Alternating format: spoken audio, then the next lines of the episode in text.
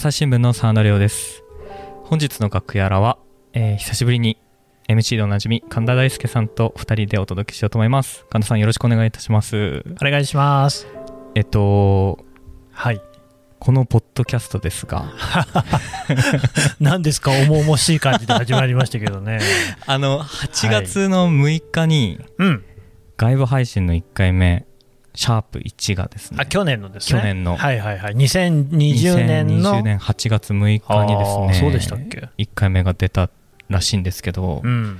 それからもうあっという間にですね1年がうーん。過ぎ去ろうと、まあ、本当お互い駆け抜けましたね。ええあっという間でしたね本当ですねその1年の中でまあこのポッドキャスト制作いろいろまあこう苦しみ いやいやいや、楽しいこともあったでしょ、楽しくもやりつつも大変なところもありつつ大変なことも、まあ、まあ。いろいろこう波ありな感じでやってきましたけど、うん。ポッドキャスト制作この1年ちょっといろいろ変化も出て。きたなと思いましてそうですね。まあそこら辺振り返ってみようかなというお総集編みたいな。もう終わるのかと。もうエンディングへ向かっていくような えー残念ながらエンディングの兆し一切ないんですけどね。終わりが見えませんけど、はい、まあまあ、あとちょっと振り返るのは大事ですよ。はいやっぱり節目節目で振り返り、節目でおのみを、己のね、身を顧みて、そして明日へつなげる。確かね、朝日新聞ポッドキャスト、どうぞよろしく そういう気持ちでやっていきましょに このこれももうエンディングに向かってるう。いや違いますよ。そんなことありません。その、僕いそれで1回目のニューヨークのやつをはいはい。今朝もう一回聞いてみていや、勘弁してくださいよ。それだけはやっちゃいけないことですよ、あなた。ちょっといや原点に立ちあ返ろうかまあまあ大大事なことですね。いろいろやっ温故知新。うん奥自身そうそれでやっぱりこう全然今のスタイルと全然違うなっていうのを。おおどの辺が？音神田さんの喋り方も最初うん。今と全く。硬いでしょ、すごい。すごいガチガチでしょ？今と全く今から想像できない感じの。う んどう具体的にどういうことですか？固め？でそうしたね本当に。なんか真面目なすごい本当に新聞社っていう感じの喋り方。これはね、まあ、やっぱりはい。最初はその新聞社内でも、あもちろんね、はい。会社としてこれやりましょうということで、ポッドキャスト始まったわけなんですけれども、まあ、あのたくさんいろんな人がいる会社ですからね、は必ずしもみんながみんな僕らがポッドキャストやるとか、あと、うんポッドキャストって何かっていうのを知らないわけですよね。はい。そうするとこう、知らないものっていうのは怖いんですよ。うん。まあ、何でもそうじゃないですか。ね。外国人だって知らない外国人は怖く感じちゃうこともあるし、まあ、お化けとかも分かんないから怖いわけでね、えーでだからそういうその得体の知れないものをやるっていうのはやっぱり慎重にやっていかないと、こうハレーションをいろいろ起こすわけですよ。うん。なんかあいつら妙なことやってるなってことになってしまったらですねせっかく奇妙な目で見られるそうそうそう中身がねはい。あのポッドキャストで伝えたいものっていうものがあの伝わらないままになってしまうっていうのが一番良くないのでうんとにかくもうちょっと固くやろうとなるほど。思ってたんですよ、スタイルの変化が生まれたのはいつ頃からなんですか？うん知りませんよ。自然と自然とですか？そうですね。やもう本当にまさに走りながらっていう感じですかね。ううん。ん。それってなんか真田君がむしろなんか気づくこととかありますか？気づくこと。どの辺からこう変わったまあ、こいつももようやくちょっと慣れてきたなみたいなのってありますかね？どうなんですかね。あでもなんか秋山紀子編集員が登場したあたりから。秋山さんの存在は大きいですね。大きい。本当に、うーんなんかうんなんか各々自由度が増していった感じは制作してる側からは結構ありますね。そうなんですよ。私もそもそも秋山さんって、このはいポッドキャストを撮るにあたって初めてお会いしたわけですよ。はいはいはい。えーこれは、まあ、あの政治系のポッドキャストを撮りたいなって思って、はい。政治部に話を持っていったときにですね、あじゃあ秋山さんがいいんじゃないですかって推薦してもらいまして、うん。で話を聞いたんですよ、でもやっぱ最初なんで、うん。あのとりあえず打ち合わせから始めたんですよね、はい。ちなみに普段打ち合わせとか一切やんないんですけど、うん。そうなんですね、はい、打ち合わせっていうのはまあ基本的にあのブルシットジョブだと思ってるんでやんないんですけど、うん秋山さん、やっぱり最初だしね、まあ、不安もあるかもしれない、私よりも、ね、ベテランの記者でもいらっしゃるし、であのまあ、これ、佐野君は知ってると思いますけど、はい、出演してくださる記者の方には、ですね、はい、必ずあの事前にあの話の内容をメモにしてもらうんですよね。はいはいえー、ちょっとこう箇条書きとか、うん、まあ、人によってスタイルまちまちですけれども、とにかく話すことを最初に、まあ、書き起こしてもらうわけですよ。うん。これするとあの頭の中が整理されて、でその人、もともと自分で取材していることを話してもらうので、それをすると、なおこうどういう順番で、ね、何を話せば、あ人に分かりやすくなるかなって考えるから、すごくいいんです、それ。秋山さんにね、それをやってくださいって言ったら、はいなんかすごいのが来て。すごいの。すごいの。あのなんか、えー、これなんか大丈夫かなっていう感じの、あのーまあ、これ、秋山さんに大変ね、失礼な話にはなるんですけれども、はい、なんかそのな番組の内容が全く見えないようなものが返ってきて、やばいなって思ったんですよ、最初。で、もうこう腹決めようと、はい、秋山さんの書かれた記事とかはとりあえず読んでいきましたけれども、はい、あのまあ、本番ね、ちょっとまあ難しかったら、これ政治部さんにまた泣き入れて、うん、えっていうことも考えつつね、はい、お会いしたわけですよ。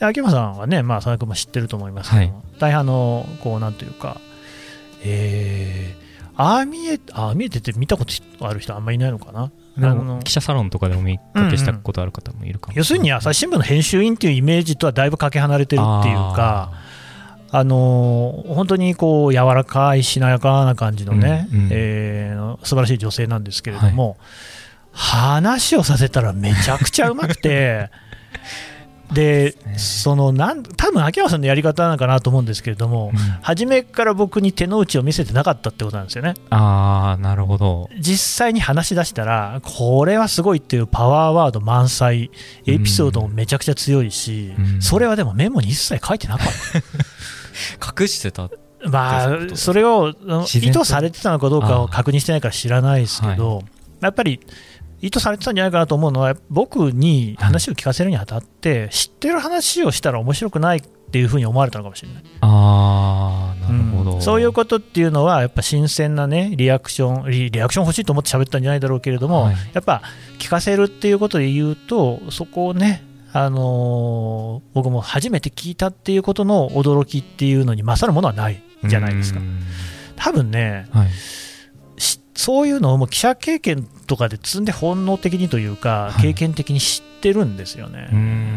そういうタイプの人はもう一人いて、まあ、当エリカさんっていうんですけど、父さん、そうですね、おなじみの。共通点としては、女性で私よりも先輩っていうところなんですけど、はい、まあ、このお二人は本当に手だれでね、うん、おそらくはそういったそのコミュニケーション能力がめっちゃ高いんですよ、はいはい、ちょっと別の向きのベクトルかなとは思いますけど、確かに、ちょっと別の感じ、ね、あれ、これ、何の話でしたっけ？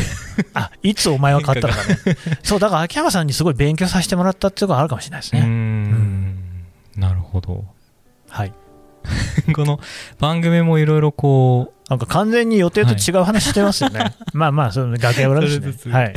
はい。何でしたっけ？こう番組もこう、うん、あの、MC の形も変われば番組も変わるという。そうそうそうことで。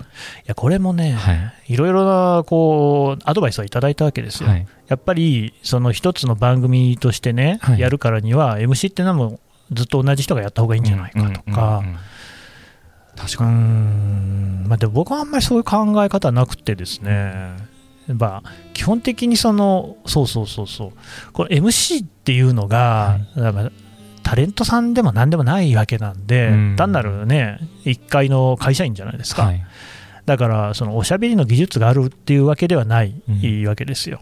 で、そういうことじゃなくて、何がこの朝日新聞ポッドキャストの MC の役目かっていうと、はい、番組の企画であり、まあ、その番組の統括なんですよね、うんうん、じゃあ、朝日新聞ポッドキャストっていうもの全体の統括を僕はやってますけれども、その番組一つ一つは、もう MC がすべてまとめて仕切るものだっていうのが、この番組の考え方、だから楽屋裏は佐野君の仕切りなわけです。はいはい。ね、だからそのね、実際誰を呼ぶかとかそういうのもね、佐野君が差配している。はい。はい、でえー、そういうことだろうと、そのポッドキャストっていうものそのものも人の数だけいろいろなものができるんだろうなと、うん、うん、これはあの別にラジオ番組とかじゃなくて、はい、あの素人系ポッドキャストなので、うん、えー我々は完全な素人ですから、そうですね。そう。で素人系ポッドキャストって言われるものはいっぱいあるんだけど、はい。要するにその会社でやってるやつじゃないやつですよね。うん。っていうのはやっぱりその人にそのコンテンツがまとわっている、うん。えーんとまとっている、まつわっている、それ例えばあのよくね例に出す農家の種、ねはい。もう相変わらず大好きでね、この間も聞いたら本当に反則じゃないかっていうね、可愛い男の子の声でね、えーややとろくんっていう子が出てきてね、おっと、聞いてないな、カチオのエボシって言ってて、そんなのダメだろ、聞いちゃうだろって思っちゃいましたけどね、そのまさに子供のね、可愛さとかっていうのが、はい。意図しないコンテンツなんですけれども、それはもう彼のパーソナリティ、子供のパーソナリティそのものですよね。はい。でまあ、もちろん、つるちゃんっていうね、メイン MC のパーソナリティ、ねあそこはコッティ、テツニーって3人でやってますけれども、はいその人たちのこう周囲のものっていうのが、うん農業とかね、あと働くっていうことであったりっていうのはコンテンツ化すると。で、それは新聞記者も同じじゃないですか。はい。で我々その MC の役割っていうのも、僕はやっぱ都会だから、国際の話とかどうしてもやっぱりいろいろ聞きたいなとかうん思っちゃうし、割とそのオールジャンルやるようにはしてますけれども、どうしても偏りが出るんですよね。うん。うん、お気づきの方もいるかもしれないですけど、僕、高校野球ってまあほとんど興味がないので、いや、見見ますし、はい。あのテレビ見られる？見ますよ、見ると面白いんですよね。うん。うん、ただ、なんていうのかな、この会社にいる高校野球に携わってる人の熱量から見ると、僕なんて本当にあの、なんていうか、もうひなんもうゴミですよね、完全にゴミ。い。や、一応僕だって高校野球の担当やってましたし、甲子園球場にも何度も足を運んでいますし、なんだったらですよ、はい。夏の暑い時にね、はい。今、なくなったんですよ、確か大英甲子園店に行って。あ、今ないんですか？確かなくなったんじゃないかごめんなさいね、定かないんですけど、はい。カットフルーツ買って、でね、仕事の合間の時間とかに、あえてスタンドに行って、それをね、ちょっと食べながら試合を見る、でも汗をダクダクかいてね、最高ですよ、最高の夏休み。最高ですね。うん、ただ、別にその、なんていうか、取材対象としての興味はあんまりない、そりゃそうでしょう、あそんなの。いや、僕は別になんていうんですか、僕動物も興味ないけど、それは取材対象として興味がないんですよ。だってうちにもちゃんとカブトムシとかザリガニはいるからね、あの子供が飼お世話してるって言ってますそうそうそうそうそう、そうなんですよ。動物園とかもちゃんと、なんだったら多分、沢君より僕、動物園行ってますあ、よ。本当ですか子供いるからねあ、。そっか。いや、動物園行ったら面白いんですよ、そらね。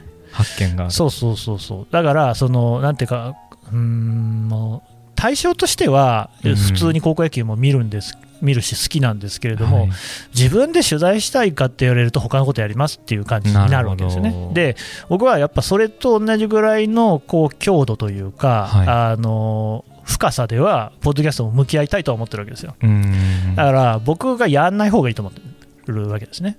高校野ない方がいい。そうそう、もっと高校野球を取材対象としても、楽しめる人が、あの切り取る MC としてあのいろんな、まあ、切り取るだけじゃないんですけれども誘導したりとかはいあるいはその人のほその記者の持っているものを引き出したりとかっていうこともうんやっぱりね取材対象に接するのと同じだと思っていて。うんそれってやっぱり興味関心っていうものがかなり深くないとうん相手に失礼だと思うんですよね、なるほど。出てもらう記者に。うん、って考えるとどうやったってそこは分業になるわけですよ。僕の興味のあるところと、まあ、佐野君の興味のあるところ、はい大野由依さんの興味のあるところとは全然違うし、うそれは当たり前じゃないですか。はいだからいいと。その MC の数だけ番組があると思っていて、うんということで言うと、MC はどんどんですね、複数化、広げていきたいとなるほど思ってるんですね。確かにこの MC 増えてきたのはここ最近の大きな変化かもしれないですね。これね、聞いてくださってる方はどう思ってるんでしょうね。いやどうなんでしょう。秋山さんにも MC やってもらってますしね。ねえ。うん秋山さんとか父さん。あ、うん。秋山さんは MC る。父さんまだやってないですけど、よくこう聞き慣れた声に多分リスナーさんたちはなってきてるかもしれないんですけど、はいはい。結構最近どんどん新しい MC の方初めましてな方がどんどん登場されてうん。どうなんですかね。困惑しててるるかもしれませんね。なんか、あの、えー皆さんね、ぜひあのご感想、ご意見とございましたのフォームの用意してありますんで、はい。そこからあの寄せていただけるとありがたいんですが、ただまあ、どうですかね、やっぱりダイバーシティ大事じゃないですか。うん。これ別にお題目じゃなくって、はい。やっぱりこう、まあ、男性の MC だけではだめだし、うんね。年もね、45歳、えー9月で46歳ですけれどもあ、だけではなくて、やっぱり28歳もいるだろうと、であのもっと年上のね、50代の人もいいていいだろうし、まあ、うん。なんだったらもっと上でもいいだろうし、まあ逆にその、まあ、ダイバーシティっていろいろなんですけれども、はい。性格とかね、うん。あとこの喋り口といいますか。はいやっぱりね、僕、自分で聞いてても、はい。まあ、あんま聞かないようにしてるんですけれども、なんか自分の喋り方って腹立ちますもんね。うざいなっていう。えうん。そうなんかちょっとこいつ鼻につくなっていう感じがすごいあって、自分自身で。そうそうそうそう、えー。ちょっと申し訳ないなっていうふう、これは本当に思ってるんですよね。あそうなんだ。うん、だから、まあ、そういう意味でも、もうこういろんな人がやった方がいいんじゃないかなっていうね、ねだからもうあれですよ、あの神田大輔が嫌いになってもね、朝日新聞、ポッドキャストは嫌いにならないでくださいと、アイドルで。そんな気持ちはね、坂本さんに怒られますね、完全にね、あっちゃんをバカにしてんのかと。ええ。これ結構怒り怒るかもしれそうないですね、あの言葉をことを祈りますけどもね、ええ。黙っておこう。はい。これ理想としてはじゃあもう各分野ごとにもう MC が立つみたいなのが理想ってことなんですか、そうですね、分野ごとにというよりは逆で、その MC の数だけ分野があるって感じだと思うんですよ。だから、もうあのどんどん、うん、それできる人はやってもらいたいし、そういう機会を作っていきたいなとは思ってますね。なるほど、うんだからこの間もね、どんぐり FM さんでね、はい番組多すぎるって言われましたけれども、配信の本数がね、多分ここから減ることはないんで、あ諦めてもらいたいですね。多すぎるって言われてたんです、ね、そうですね。はい。確かに毎日ね、配信してるのもね、はいあのいわゆるうラジオ局さんが作ってるもの以外だと、はいそうないと思いますよ。うーんうん。しかも毎日 2本。でもね、現場からと深掘りでね、違いがわからないってよく言われますけれどもね、一応現場からはその時事性の高い話、はい。深掘りの方はアーカイブ性の高い話っていうふうに分けてるとか言いながらね、あんまり分かれて結局、現場からの方もスローニュースを施行してるんで、はい。両方ともそのタイミングとして速報的にはやらないじゃないですか、うん。だからなんか、1週間遅れか、あ1ヶ月遅れかみたいな感じにはなってますけどね。うんそうですね確かにこうじわじわとマイナーチェンジをしてきた1年だなっていうふうに思思いましたねなんか当初もあの世界の現場からっていううん、そうだった。看板を掲げて そうだ。忘れてましたね。そうでしたね。はい。だけど今はねニュースの現場からに一本化されてっていうのも、あれも多分リスナーさん気づいたらみたいな感じうーん、そうですね。分ける必要ないだろうと思ってね。うーん。っていうか、あ逆なんですよね。もともと世界の現場からっていう番組として始まってるんですよね、あそっか。そうですよね。そうそう。新型コロナとの戦い、世界の現場からっていうタイトルのポッドキャストとして始まってるんですよ。うんうんうんでそうそうそうそう立ち上げの時には、はい。えー、と2020年の5月、はい。あ4月の終わりに最初に収録したんだったかな。4月の30って書いてたかまさにもうコロナが未知の脅威として世界を覆っていた時期なで、うんうんね、それこそ直前にあのイギリスのジョンソン首相がね、はい。コロナになったりとか、あとイタリアとか、まあ、で感染爆発があったりとかいう時期、まだアメリカはそんなにめちゃくちゃ増えたりしてないけど、ニューヨークでクオモ州知事とかがね、目立ってた、まあ、だから藤原君に最初出てもらったんですけど、うんうん。だからそれがその、もっと広げようと、要するに国際ニュースだけじゃなくて、いろいろやろうっていうことで、世界の現場からじゃなくて、ニュースの現場からっていうふうにして、うん。オールジャンル、何でも取り上げますってことになった、そうだからね、あの何ですか、あれ、なんて言うんですか、最初の出だしの音楽のことは、あ TC タイトルコールタイトルコールっていうんだ、はい。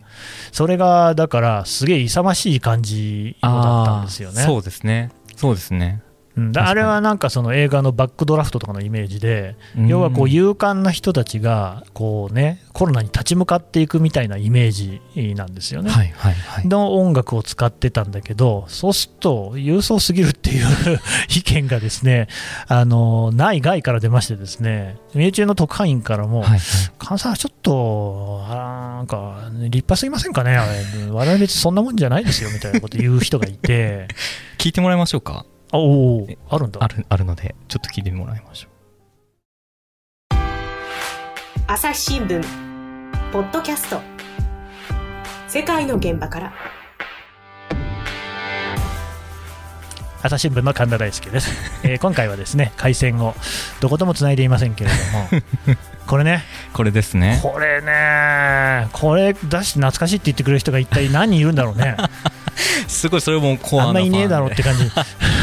一人でもいてくれると嬉しい。ありがたいですね。ありがたですけどそういう人がいるとね、うん。いやでもそうそう。これがだからちょっとイメージに合わなくなってきちゃったんですよ、うーん。うん確かにすごい勇ましいというかん。戦い感みたいまあいやそういう番組もあるんだけど、まあ一方でねココイチのカレーがインドに進出みたいなのもやってるわけで、ね。これでココイチはちょっとね そういうんじゃないだろうと。みんなの大好きな親しみのあるココイチですからな、ね、うんうん番組に合わなくなってきちゃったんで変えた。あれこれで佐野君が変えたんだっけ？これは僕が変えました。うんね。はい。えインドその後どうなったんでしたっけ？えーっとこれとうん。あともう一つまあ一つ。ニュースの現場からのはいはい。方の音はもうちょっと流してみますかね。朝日新聞ポッドキャスト。こういうのがはいはいありましたね。ありましてうん。この冒頭の今かなりテケテケ言ってた音もはいはい。結構リスナーさんからなんか怖いとかうん。急にびっくりしたとか佐野君もそういうふうに思ってただけ。あー僕もちょっと耳に刺さるようなね。感じがああのってね、正直僕は何とも思ってなかったんですよね。で、あのね、はい。一緒に番組、番組というか、あの、ポッドキャストのね、はい。えー事業を進めてる中島信也っていうね、はい。はい。この番組にも何回も出てくれてる、ええ中島さん。彼も何 とも思わない。まあ、我々共通点は40代。そういえば大阪の岸上さんも何とも思わない、40代。